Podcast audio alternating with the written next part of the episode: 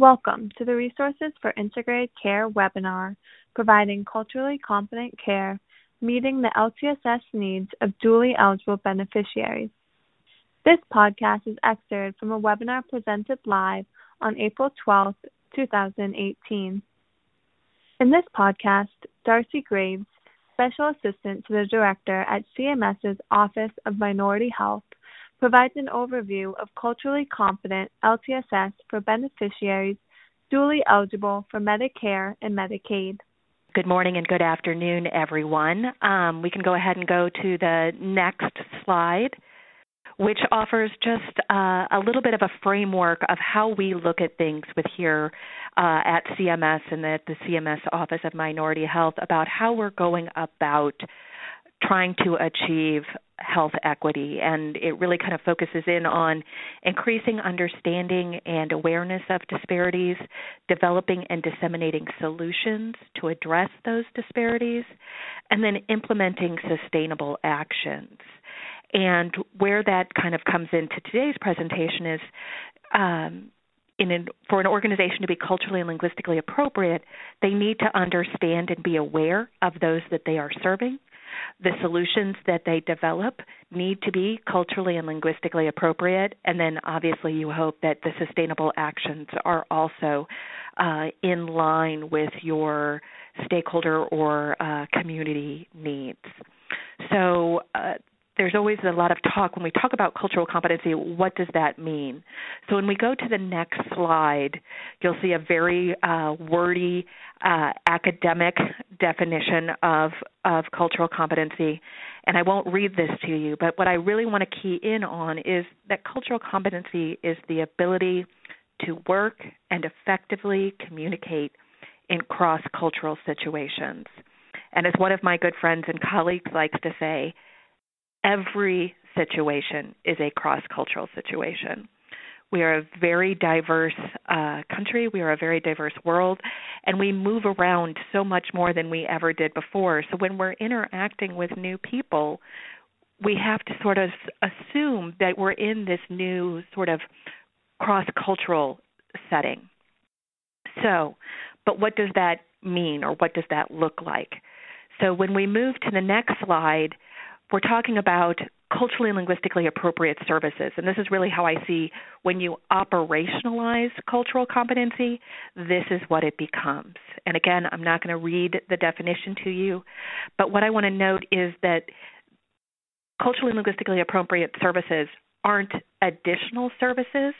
They're making sure the services you are providing are culturally and linguistically appropriate. So it's not it's not an add-on. It's looking at your daily routine, your daily activities, and really seeing how it can be tweaked to be more inclusive, more um, have a higher recognition of the various uh, individuals or community needs that you may have. So, and in that vein, as we move to the next slide, uh, and we're thinking about, you know, well, we talk about culture. What does that include? And this is a Venn diagram. It's a model that I developed for a, a presentation a workshop that I gave a number of years ago when I was still working at a medical school in the Midwest. And the reason I use this model to talk about culture is because all too often when we talk about culture, we talk about it in silos. We talk about race and ethnicity. We talk about gender. We talk about whether they're in a rural community or an urban one but we tend to forget that intersectionality um, that we now that word that we now use uh, a lot of.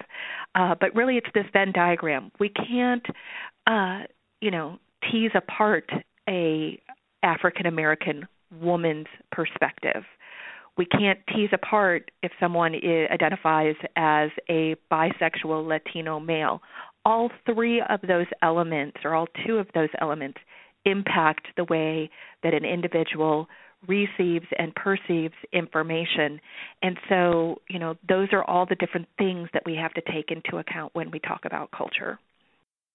Then we would move to the next slide. Uh, one of the things that we also talk about in, in the definitions of cultural competence and in operationalizing culturally and linguistically appropriate services is points of contact. And often when we talk about making sure something's culturally appropriate, we target right at that, uh, you know, we go straight to the clinician, uh, provider, patient, beneficiary, resident sort of perspective, you know, that what happens within the four clinic walls. Um, or within the clinical encounter. And it's really so much more than that because when an organization, no matter what you're doing, interacts either passively or actively with stakeholders um, in a myriad of different ways. And this slide just kind of highlights a few of them. You know, how do they learn about your organization? How do they help differentiate your organization from your competitors? Uh, if they call and try to make an appointment, uh, are they able to do that? You know, is the facility appropriate? Um, do non-clinical staff also have training in in cultural and linguistic competency to make sure that they're aware of how to interact with individuals from different uh, cultural or language backgrounds. So now that we've kind of laid that very quick foundation, um, I just want to provide a couple of examples of what CLAS can look like, and so we'll move on to the next slide. Uh, this comes from the uh, the HHS Office of Minority Health, as opposed to the CMS Office of Minority Health, has a set of standards that help uh, organizations operationalize cultural competency, and they're called the National Standards for Culturally and Linguistically Appropriate Services in Health and Healthcare, also known as the National CLAS Standards. And so these examples come from those standards, but again, it's um, so that's where these examples come from if you want to learn more about them.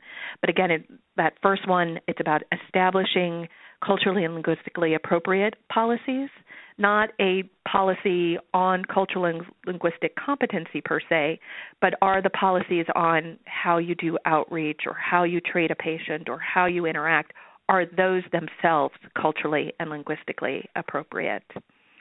Um, we can go on to the next slide.